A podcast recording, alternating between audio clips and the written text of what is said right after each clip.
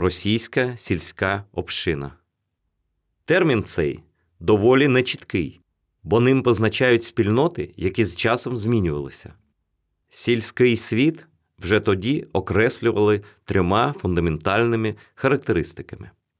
Перша обов'язковим урівнянням наділів, друга сувора становим значенням общини, та третя круговою порукою її членів. Ці фактори також сприяли збереженню мінихейських принципів, передусім двійкового протиставлення наших не нашим. Бувши найбільшим інститутом російського суспільства і в соціальному, і в народно-господарському значеннях, сільський світ став певною універсальною точкою відліку розвитку нації, матрицею для формування її психології та морального ідеалу.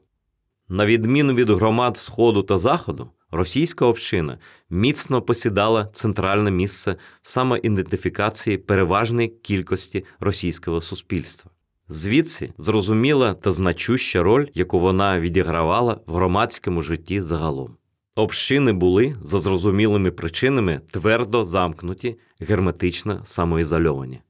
Навіть більше вони не тільки не прагнули до природного для нормальних громад контакту між собою, але навпаки орієнтувались на збереження як своєї окремішності, так і патріархальних стосунків всередині окремих сімей.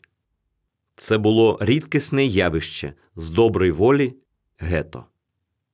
Отчизняну самосвідомість визначають передусім соціальні спільності, етнічні, станові та інші, тоді як на Заході поняття «айдентіті» пов'язано з окремими індивідами.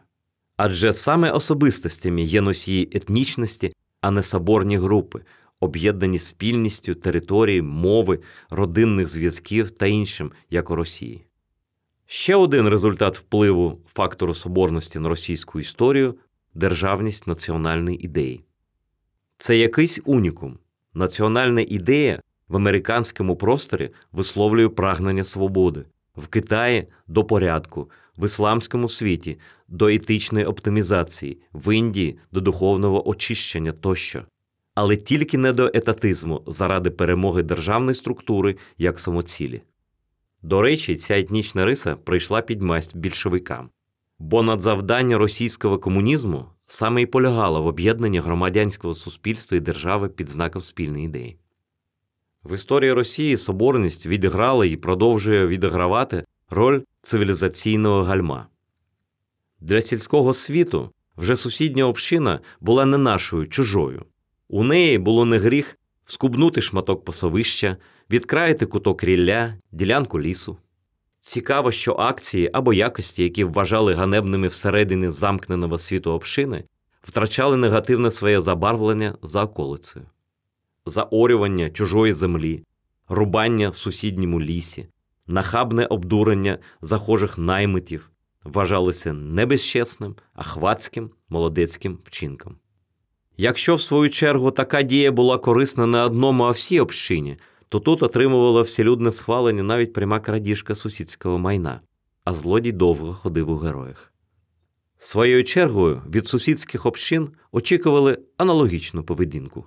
З ними потрібно було ночуватись і очікувати подібних подвигів, які у випадку помилки такого сільського активіста карались жорстоко та нещадно. Це простий приклад використання на практиці подвійного стандарту, коли оцінка вчинку змінювалася на прямо протилежну, залежно від того, хто його вчиняв наш чи не наш. Ставлення, у свою чергу, до сусідів народів складалося не просто таке саме, як і до сусідів сіл, тобто насторожене егоїстичне, а прямо неприязне щодо чужих людей Сходу або до всього ще й заздрісне до країн Заходу, потенційно ж однаково вороже.